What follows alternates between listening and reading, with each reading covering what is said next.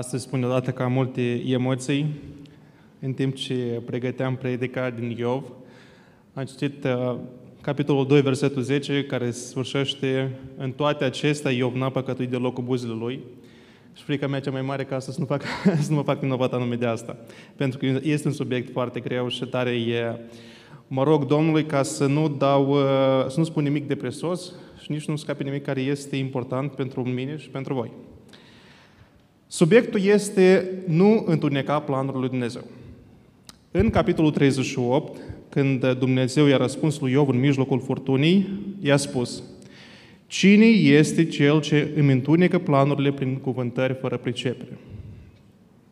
Asta este învinuirea care Dumnezeu i-a adus-o lui Iov. Și nu degeaba am spus că în capitolul 2:10 spune despre Iov că n-a păcătuit cu buzele lui, pentru că asta a fost în capitolul 2, înainte ca în capitolul 3 Iov să-și înceapă discursul și să dea start la toată discuția pe care noi am citit-o pe tot parcursul cărții.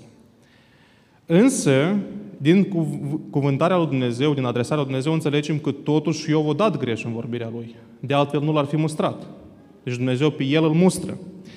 Și învinuirea care i-o aduce este că el îi întunecă planurile.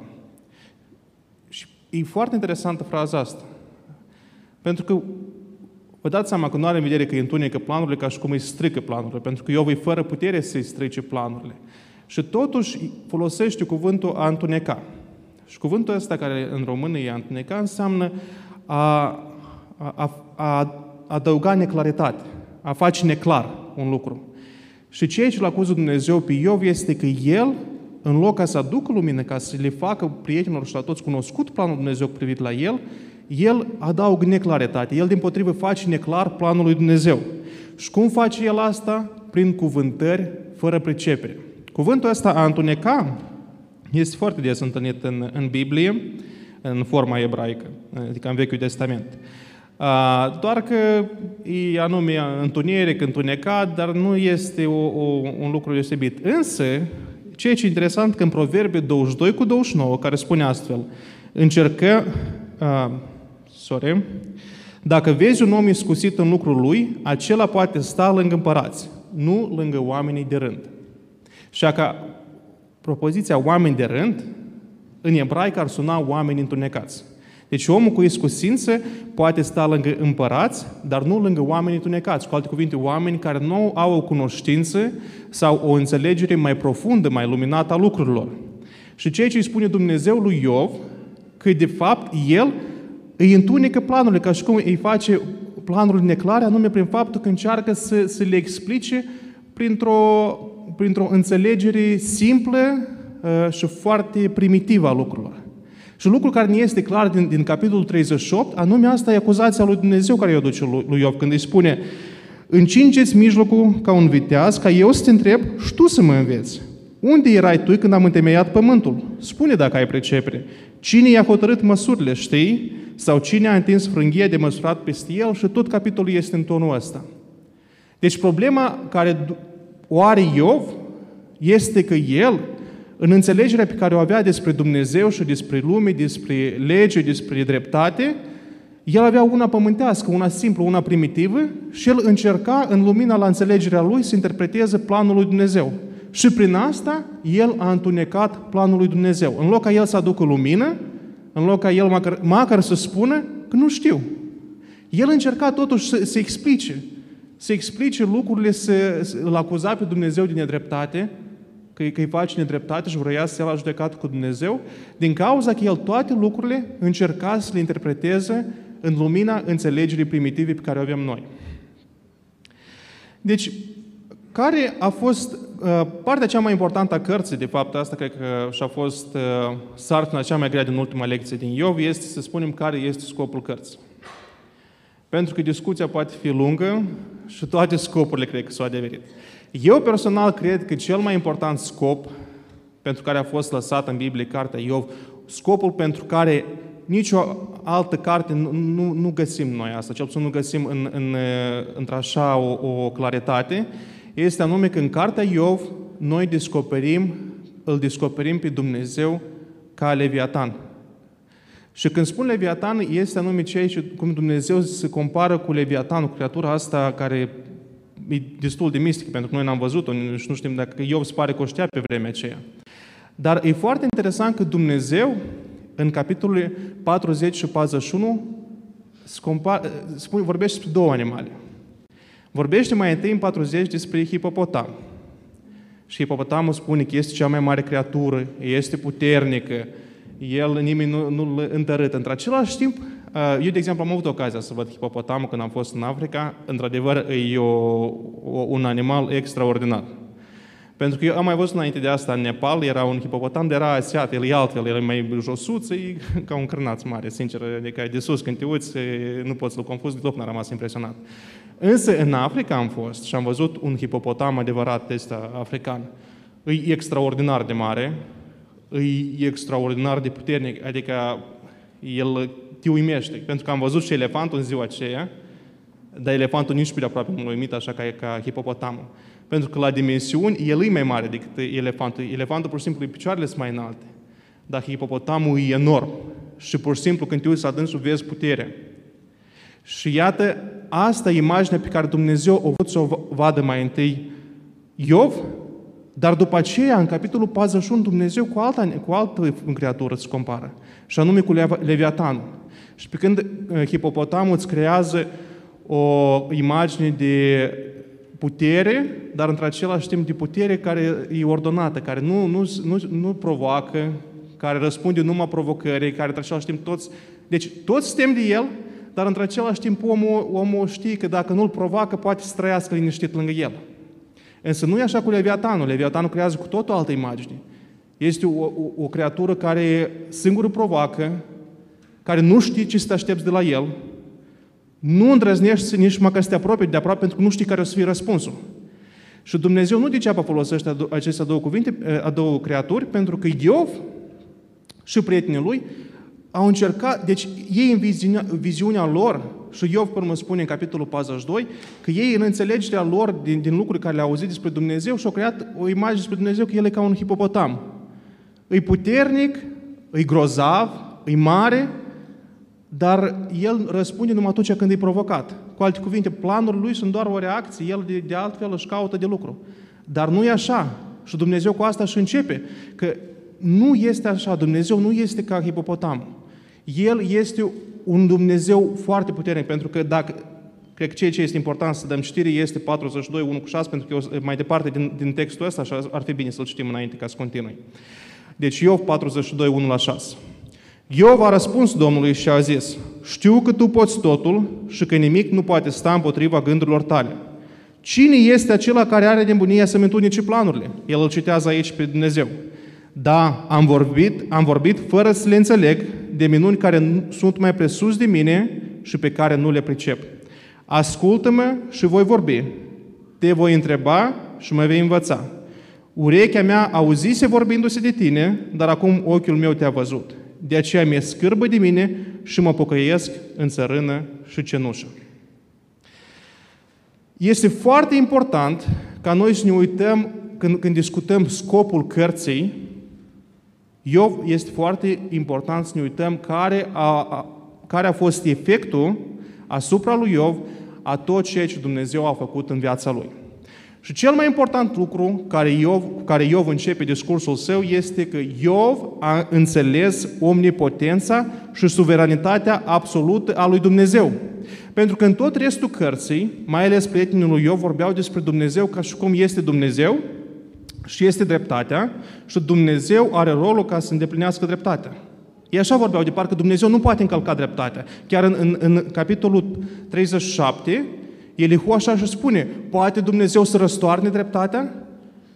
În alte traduceri spune că dreptatea lui, dar nu-i clar. Este parcă ca și cum ei vorbesc despre dreptatea, ca și cum e dreptatea lui Dumnezeu, dar uneori vorbesc de parcă dreptatea e un lucru care e dincolo de Dumnezeu, care Dumnezeu trebuie să-i spună. Însă concluzia la care ajunge Iov este că Dumnezeu poate totul, deci este omnipotent și că nimic nu poate sta împotriva gândurilor lui. Nimic. Deci nu este nicio dreptate, nu este nicio lege, nu este nicio ființă, nicio creatură, nimic care se poate sta împotriva voiei lui Dumnezeu, împotriva gândurilor lui Dumnezeu. Și calitatea asta lui Dumnezeu noi o numim suveranitate absolută. O suveranitate care nu poate fi limitată, nu poate fi controlată, nu poate fi oprită și nu poate fi reversată. Ceea ce Dumnezeu a hotărât, ceea ce Dumnezeu și-a pus în plan să facă, nimic nu-i poate sta împotrivă. Deci eu cred că scopul cel mai important pe care eu l-am înțeles și pe care noi trebuie să luăm din cartea asta este că Dumnezeu nu este pur și simplu un domn, dar El este un domn absolut. Nu este niciun fenomen, nu este nicio dreptate, nu este nicio lege care să-L limiteze pe Dumnezeu. Dumnezeu face tot ce vrea, El poate să facă tot ce vrea și nimic nu poate sta în calea gândurilor Lui. A doua concluzie pe care o face Iov este că Iov își recunoaște greșeala. Și asta este un lucru foarte important. Pentru că dacă vă aduceți aminte, pe tot parcursul discuției lui Iov cu prietenii lui, care era poziția lui Iov? Când ei spuneau să-și recunoască greșeala, să pocăiască, să meargă la Dumnezeu, să-și ceară iertare, care era răspunsul lui? Că el este neprihănit. Însă vedem că aici el își recunoaște greșeala lui, el își recunoaște păcatul, pentru că spune, da, am vorbit fără să înțeleg. Și aici este problema lui, asta este vina pe care Dumnezeu îi aduce lui, acuzația lui Dumnezeu, că a întunecat planurile lui prin cuvântări fără rost. Problema lui Iov este că el a vorbit despre lucruri fără ca să le înțeleagă. Și asta este o concluzie pe care noi trebuie toți să ne întipărim în minte. Că cât de înțelepți n-am fi noi, cât de mult n-am cunoaște, cât de mare n-ar fi cunoștința noastră despre Dumnezeu, ea întotdeauna va fi limitată la ceea ce Dumnezeu vrea ca noi să cunoaștem despre Dânsul. Pentru că când vine vorba despre cunoștință, întotdeauna parcă se împart în două categorii. Sunt agnosticii care spun că nu poți cunoaște lucrurile și de-amul restul care spun că poți cunoaște lucrurile. Însă când vine vorba despre Dumnezeu, trebuie să înțelegem un lucru. Noi nu-L putem cunoaște de plin pe Dumnezeu. Și motivul este foarte simplu, pentru că noi suntem doar creatura lui Dumnezeu. Creatura nu poate să înțeleagă creatorul în tot, pentru că noi suntem de altă natură, noi suntem altfel făcuți. Din cartea asta, dacă este un lucru clar, asta că noi nu putem pătrunde în dimensiunile în care lucrează Dumnezeu, nu? Noi încercăm pe Dumnezeu să-L înțelegem în dimensiunile care El le-a creat pentru noi, ca lucrurile să ne facă sens nou. Ceea ce vreau să spun eu este că Dumnezeu a creat pentru noi o lume în care totul face sens. El ne-a pus nouă limite, pentru că însăși în descrierea din capitolul 38, Dumnezeu descrie cum a pus limite. A pus temelii, a pus stâlpi, a întins frânghia de măsurare, a pus limite valurilor, a scris calea fulgerului pe cer. Deci în toate lucrurile noi vedem că Dumnezeu a pus limite, a pus niște reguli în care totul face sens pentru noi. Doar că noi întotdeauna uităm că regulile astea au fost făcute din nimic. Dumnezeu le-a pus acolo unde nu erau reguli, acolo unde era haos. Până ca Dumnezeu să deseneze drumul fulgerului, nu era nimic. Până ca Dumnezeu să pună limite mării, nu era nimic. Deci ceea ce vreau eu să spun este că Dumnezeu este un Dumnezeu care a făcut reguli din haos. Și o ființă care poate face reguli din haos nu poate fi înțeleasă de ființe, de creaturi care au trăit doar în regulă, care n-au văzut haosul. Și problema lui Iov și a prietenilor lui, că anume ei încercau să-L interpreteze, să-L înțeleagă pe Dumnezeu și planul Lui în lumina lucrurilor care fac sens, în lumina regulii care este pe pământ, care a fost creată de Dumnezeu. Însă ceea ce le spune Dumnezeu că nu așa lucrează. Dumnezeu nu este ca de exemplu, hipopotamul care face sens. Omul poate să înțeleagă hipopotamul. Omul știe ce trebuie să facă ca să nu întărâte hipopotamul. Omul știe cum să trăiască pe lângă hipopotam fără ca să-i provoace mânia sau ca să-i provoace violența. Însă nu este așa Dumnezeu. Dumnezeu nu se lasă controlat. El nu poate fi controlat de nimeni. El face ceea ce vrea și ceea ce face El este dincolo de înțelesul lor. Pentru că, de exemplu, creatura pe care Dumnezeu o folosește pentru comparare, El nu face sens în capul nostru. Când spune că scuipul foc, scântei, când spune că pielea lui e mai tare decât arama, lucrurile astea nu fac sens în capul nostru. Asta este și problema care din cauza căreia Iov a comis păcatul. Pentru că el a încercat cu înțelegerea lui omenească, în limita cadrului care Dumnezeu l-a creat pentru noi ca lucrurile să facă sens, să înțeleagă pe un Dumnezeu care a făcut sensul din nimic, care a făcut sensul din haos. Și asta e ceea ce trebuie să înțelegem noi. Că nu întotdeauna, de fapt, practic întotdeauna, planul lui Dumnezeu pentru noi nu o să facă sens. Și din cauza asta, din dragoste pentru noi, Dumnezeu ne se descopere în limita în care El socoate că trebuie să descopere. Dar asta nu înseamnă că El ne se descopere total. Noi nu-L știm pe Dumnezeu. Noi nu avem o cunoștință deplină a lui Dumnezeu. Și din cauza asta, Iov spune că El a vorbit fără ca să înțeleagă de minuni care sunt mai pe sus de El și pe care nu le pricepe. Deci o concluzie pe care noi trebuie să ne facem toți este ca să nu încercăm toate lucrurile să le explicăm cu lucruri care fac sens. Asta este o greșeală care o fac mulți creștini. Nu știu, la mine la școală când eram în liceu și la gimnaziu, aveam mulți prieteni care erau, colegi de fapt, care erau interesați de lucrurile sfinte. Dar ei când se apropiau de mine nu vreau să discute despre lucrurile spirituale în sensul spiritual. Ei vreau să mă întrebe pe mine cum eu îi explic științific lucrurile spirituale din Biblie. Cum eu explic științific că Domnul Iisus a mers pe apă? Sau cum eu explic științific că lumea a fost creată în 6 zile? Sau cum eu explic științific că omul a fost creat, dar nu a apărut la maimuță? Și asta este o capcană în care noi credem și dacă să fim sinceri unii cu alții, asta este capcana în care cel mai des oamenii care noi vrem să le vestim Evanghelia ne îndepărtează pe noi de la Evanghelie, la lucrurile care n-au nimic cu Evanghelia și cu mântuirea. Pentru că noi cădem în capcana de a încerca să explicăm rațional planul lui Dumnezeu. Încercăm să le explicăm pe Dumnezeu după metoda științifică. Și asta este capcana în care au căzut și Iov și prietenii lui. Dar Dumnezeu nu este așa. Dumnezeu este o minune care este peste orice pricepere. Este peste orice înțelegere. Depășește orice înțelegere umană. Și noi trebuie să fim atenți că nu cumva să cădem în capcana asta de a încerca, prin cuvântări fără pricepere, cum spune Dumnezeu, să explicăm minuni pe care nici nu le înțelegem și nici nu avem priceperea ca să le cunoaștem. Așa că, eu personal, o concluzie care mi-am făcut-o din cartea Iov, este să știu pentru mine bine limita a ceea ce știu și ce nu știu, a ceea ce înțeleg și ce nu înțeleg, și să nu mă apuc să explic cu cuvântări fără rost ceea ce nu înțeleg. Pentru că asta este tare des o capcană în care cad oamenii care au cunoștință și la noi trăim într-un veac în care toți au cunoștință. Mai mult sau mai puțin, toți au carte, toți știu să citească, știu să învețe. Și o problemă care este că deseori sunt prostii pe care numai filozofii și oameni de știință pot să le creadă, nu?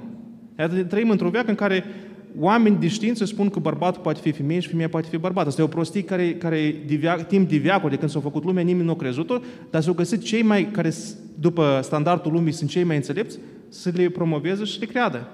De ce? Pentru că uneori, fiind înțelepciunea poate fi o nebunie mai mare, este înțelepciunea, dacă întreci de limita înțelepciunii, se află o nebunie mai mare decât nebunia simplă omenească. De aceea noi trebuie să fim simpli și să știm unde este limita cunoștinței noastre. Ce știm, ce Dumnezeu ne-a făcut clar în cuvântul Lui, ce cunoaștem de la El, din sursa cuvântului Dumnezeu și ce nu știm. Și acolo unde nu știm, să spunem că nu știm. Noi, de exemplu, știm ce a fost cu Iov, dar eu mă întrebam ce putea spune Iov. Asta, la sfârșitul cărții mi-am pus întrebarea asta. Ok, Dumnezeu l-a acuzat pe Iov, dar ce putea Iov să spună? Iov nu știe ce știm noi. Iov nu l-a văzut pe Dumnezeu decât când Dumnezeu vorbe. Ce putea să spune el? Și atunci mi-am dat seama, putea să tacă. Putea să nu vorbească despre lucruri pe care nu le pricepe. Însă din cauza că a vorbit, el a păcătuit. Pentru că înainte ca să vorbească, spune în capitolul 2 că el n-a păcătuit în vorbirea lui. Dacă el tăcea, n-avea să păcătuiască. În momentul în care a vorbit despre lucruri pe care nu le pricepe, atunci a păcătuit. Însă, este o lecție foarte importantă pe care trebuie să o ținem minte toți și care este la temelia Evangheliei pe care am primit-o de la Iisus Hristos. Și anume că atunci când Iov și-a recunoscut vina, s-a smerit, Dumnezeu l-a iertat. Pentru că El spune mai departe, urechea mea auzise vorbindu-se de tine, dar acum ochiul meu te-a văzut, de aceea mi-e scârbă de mine.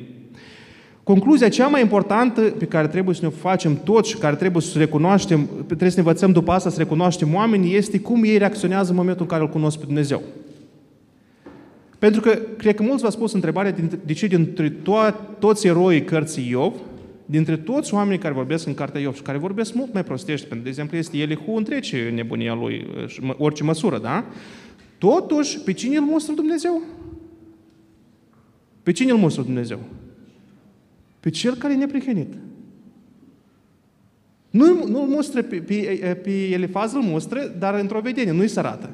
Însă uitați-vă că Dumnezeu îl mustră, însă într-același timp Dumnezeu îi oferă prin mustrare lui Iov o cunoștință de care alți oameni nu au avut parte. Și anume, Iov spune că, dar acum ochiul meu te-a văzut.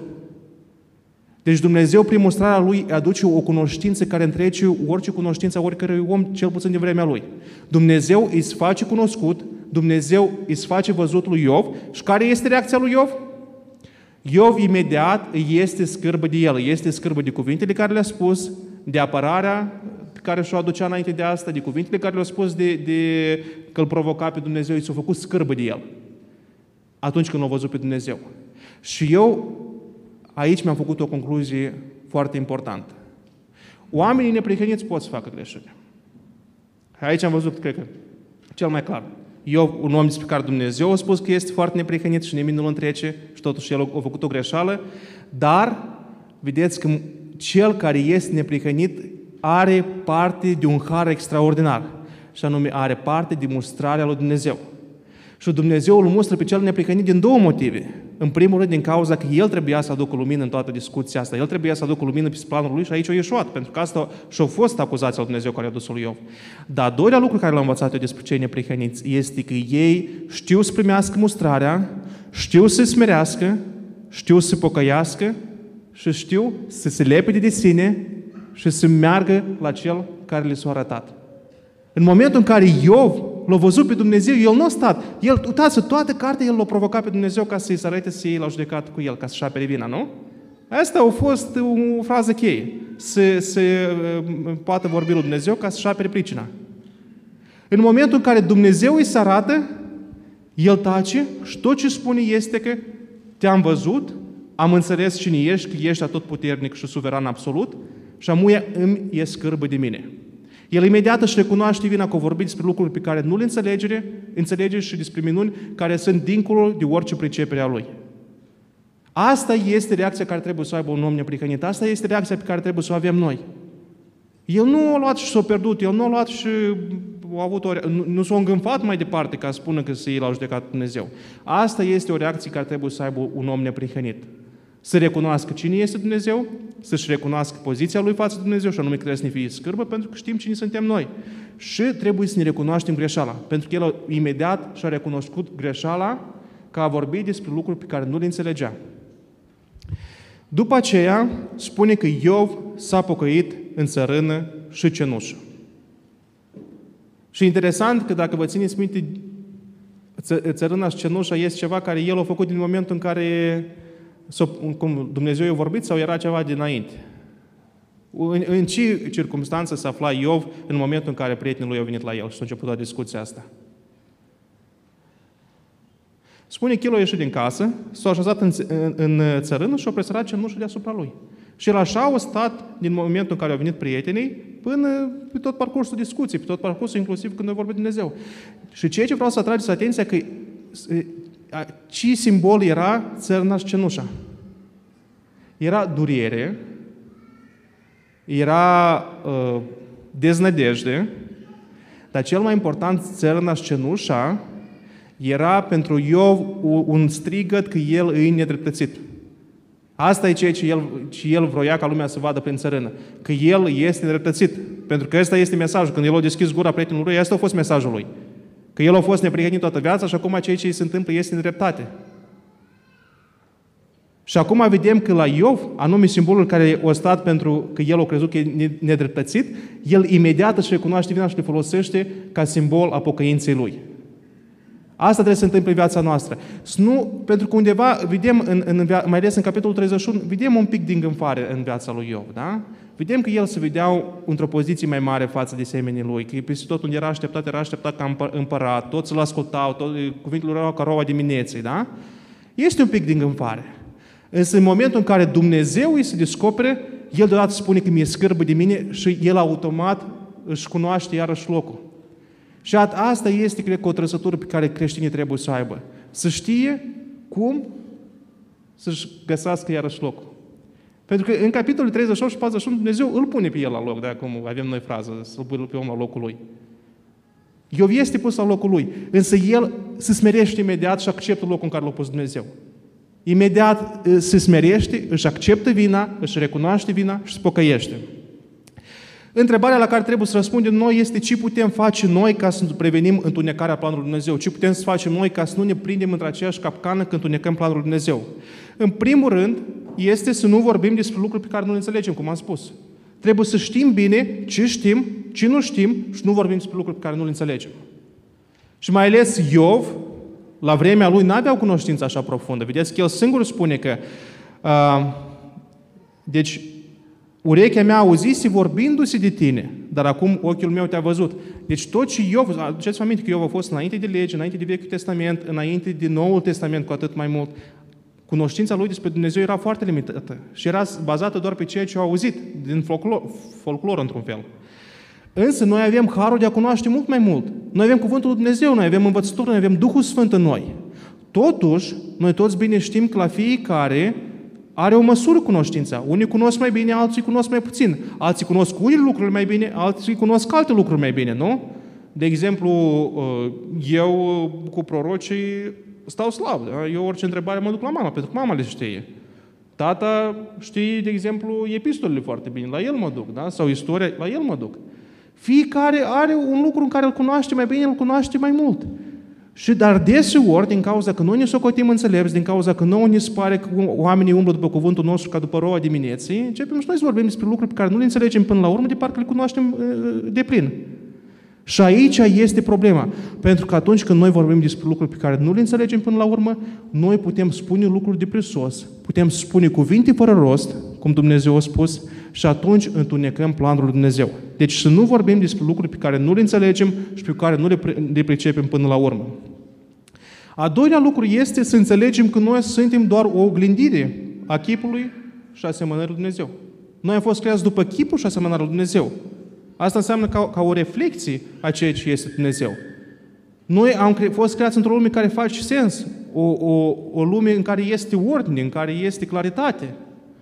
Însă noi deseori ne înșelăm când claritatea și ordinea care avem în lumea asta încercăm cu aceleași măsuri să-L măsurăm pe Dumnezeu. Dar nu e așa, noi trăim într-o lume finită, într-un timp finit. Totul are limite și totul piere, totul e trecător în lumea în care trăim noi. Însă Dumnezeu este un Dumnezeu veșnic și numai cuvântul ăsta trebuie să ne fie clar că noi nu putem, care suntem ființe muritoare, care trăim într-un pământ care piere și într-un timp care are sfârșit, nu putem să înțelegem Dumnezeu veșnic, ca să nu mai vorbim despre toate celelalte atribute ale Dumnezeu, care cum este omnipotența și suveranitatea absolută. De aceea să nu ne înșelăm că noi putem să-L înțelegem pe Dumnezeu sau că noi Îl înțelegem pe Dumnezeu de plin. Și să nu încercăm, cum au făcut prietenii lui Iov, și au făcut și Iov, anume prin faptul ăsta, când închipuim că Îl înțelegem pe Dumnezeu, să ne facem vinovați când întunecăm planul Lui. Mai departe spunem că trebuie să înțelegem că noi suntem lipsiți de orice putere înaintea lui Dumnezeu. Și asta este foarte clar în Iov 41, asta e mesajul lui Dumnezeu pentru Iov și asta e ceea ce Iov înțelege despre Dumnezeu. Că Iov nu este nimic înaintea lui Dumnezeu. Este țărână, este praf, este nimeni. Același lucru trebuie să-l înțelegem și noi. Și anume, din cauza că noi înțelegem acest lucru, trebuie să avem o nemăsurată și o nesfârșită mulțumire față de Dumnezeu pentru harul care ne-a dat, că prin El și-a sacrificat singurul Său Fiu ca să moară pentru noi care suntem nimeni înaintea Lui. Dar noi trebuie să înțelegem care este locul nostru înaintea lui Dumnezeu. Și dacă să luăm mai departe concluzia asta, fiecare trebuie să-și cunoască locul oriunde l-a pus Dumnezeu. Deseori se întâmplă că noi uităm cine suntem acolo unde ne-a pus Dumnezeu. Cum spune Pavel, că avem o închipuire mai mare decât se cuvine despre noi înșine. De aceea să ne ferim ca să nu facem lucrul ăsta. Să ținem minte cine suntem noi înaintea lui Dumnezeu și cine suntem noi chiar înaintea oamenilor acolo unde ne-a fost pus Dumnezeu. Și să nu avem despre noi o închipuire mai mare decât ne se cuvine, pentru că de aici foarte ușor treci în capcana de a vorbi despre lucruri pe care nu le înțelegi și nu le pricepi până la urmă. Mai departe este să ne încredem în Dumnezeu și făgăduințele Sale. Asta este concluzia care eu mi-am făcut-o. Ea nu este în Iov, dar foarte frumoasă coincidență că la festival a fost foarte strâns legat subiectul cursului, că am studiat cartea Habacuc, unde ești Dumnezeu când se întâmplă lucruri rele. Și tot este subiectul suveranității lui Dumnezeu. Și acolo este un verset pe care vreau să-l ținem toți minte. De altă parte, știm că toate lucrurile lucrează împreună spre binele celor ce iubesc pe Dumnezeu și anume spre binelor celor ce sunt chemați după planul Său. Romani 8:28. Noi avem harul, în primul rând, să avem cartea Iov. Să înțelegem un pic de cum lucrează lucrurile și anume că Dumnezeu este dincolo de orice înțelegere omenească. Planurile Lui nu se supun la o legitate. Planul lui Dumnezeu nu spune la legea pe care și-o închipiau Elifaz și prietenii lui că dacă faci bine, primești bine și dacă faci rău, primești rău. Nu, nu, nu. La Dumnezeu totul e posibil. Și gândul lui Dumnezeu nimeni nu-l cunoaște, nimeni nu-l poate opri și gândul lui Dumnezeu întotdeauna e drept. Și dacă Dumnezeu se ocoate că la cel care a făcut bine trebuie să-i vină suferințe, Dumnezeu e drept, Dumnezeu poate face asta și Dumnezeu o să facă asta. Așa cum a fost în cazul lui Iov. Și asta este o înțelegere pe care trebuie noi să o avem. Deci noi avem făgăduinți mari în Cuvântul Dumnezeu și eu totdeauna spun la toți tinerii și la toți oamenii pe care îi învăț, trebuie să ne știm făgăduințele. Pentru că asta e ceea ce ne dă nouă nădejde, asta e ceea ce ne dă nouă putere ca să trecem prin cele mai grele suferințe și prin cele mai grele circumstanțe. Noi trebuie să ținem minte că Dumnezeu este în controlul tuturor lucrurilor, este suveran absolut și este omnipotent. Și dacă El hotărăște ca să dea bine celor care face rău, El are dreptul să facă asta. Dacă El hotărăște ca să dea rău celui care face bine, El are dreptul să facă asta. Dacă El hotărăște să aducă suferință în viața noastră, El are dreptul să facă asta. Însă noi avem o cunoștință cu mult nemărginit mai mare decât cea care avea Iov, pentru că noi am fost avertizați de Domnul Iisus că nu poate un om să trăiască, un om neprihănit, un credincios să trăiască o viață evlavioasă fără suferință. Asta ne spune Pavel. Deci noi deja știm că asta, suferințele, în viața creștinului sunt planul lui Dumnezeu. De ce nu putem să ne așteptăm la altceva? Dar este foarte important ca noi să nu uităm făgăduințele care Dumnezeu ne le dă. Și anume că, în sfârșit, până la urmă, Dumnezeu ne dă făgăduința că toate lucrurile lucrează împreună spre binelor celor ce iubesc pe Dumnezeu. Și asta este tocmai ceea ce am văzut noi în viața lui Iov. Dar cea mai importantă concluzie care vreau ca toți noi să ne facem este să ne învățăm, să acceptăm mustrarea și să fim la fel de grabnici ca Iov la pocăință. E extraordinar. Versetele 1-6 din capitolul 42 sunt extraordinare. Aici se vede neprihănirea lui Iov. De unde se trage neprihănirea lui Iov? Nu din cunoștința, nu din bogăția, nu din înțelepciunea lui. Nu de fapt că Dumnezeu lucrotește, și anume dintr-o inimă smerită. Pentru că imediat ce Dumnezeu îi vorbește, el nu are altceva decât de spus. Vă dau citire iarăși la tot pasajul. Știu că tu poți totul și că nimic nu poate sta împotriva gândurilor tale. Cine este acela care are nebunia să-mi întunece planurile? El recunoaște imediat, da, eu am vorbit fără să le înțeleg de minuni care sunt mai presus de mine și pe care nu le pricep. Apoi a doua învinuire. Ascultă-mă și voi vorbi, te voi întreba și mă vei învăța. El iarăși îl citează pe Dumnezeu. Și spune că urechea mea auzise vorbindu-se de tine, dar acum ochiul meu te-a văzut, de aceea mi-e scârbă de mine și mă pocăiesc în țărână și cenușă. Deci uitați-vă, el imediat, el răspunde la acuzații și la provocarea lui Dumnezeu. Acuzația lui Dumnezeu a fost că vorbește, că întunecă planurile lui prin cuvântări fără rost și el spune, da, sunt vinovat, recunoaște vina și imediat când Dumnezeu îi spune, ascultă-mă și voi vorbi, te voi întreba și mă vei învăța. Asta Dumnezeu îi spune lui în capitolul 38. Și el spune că acum ochiul meu te-a văzut, de aceea mi-e scârbă de mine. El imediat își recunoaște starea, el imediat își recunoaște că el nu are niciun drept, nu are nicio putere, el este nimic pe lângă Dumnezeu ca să poată să-l provoace pe el la o judecată. El imediat își recunoaște vina și spune că e scârbă de el. Și imediat spune că mă pocăiesc în țărână și cenușă. Aceasta trebuie să fie și reacția noastră când Dumnezeu ne mustră pe noi. Când Dumnezeu ne mustră pe noi, să nu ne îngânfăm. Să nu ținem pe neprihănirea noastră care noi ne închipuim, ci să ne cercetăm. Acum Iov a avut dreptate când spunea că a trăit o viață neprihănită. Însă vedem clar că în vorbirea lui el totuși a păcătuit. Când s-a încumetat, să-l provoace pe Dumnezeu la o judecată. Când a vorbit despre lucruri pe care nu le înțelege. Noi însă știm foarte bine că comitem și greșeli mai mici, nu? Greșeli care nu putem noi toți spunem că suntem 100% neprihăniți. Însă, Iată ceea ce îl face pe Iov ca mai departe să ducă o viață neprihănită. Chiar dacă a păcătuit el, a putut să-și revină și Dumnezeu spune că i-a îndoit binecuvântarea.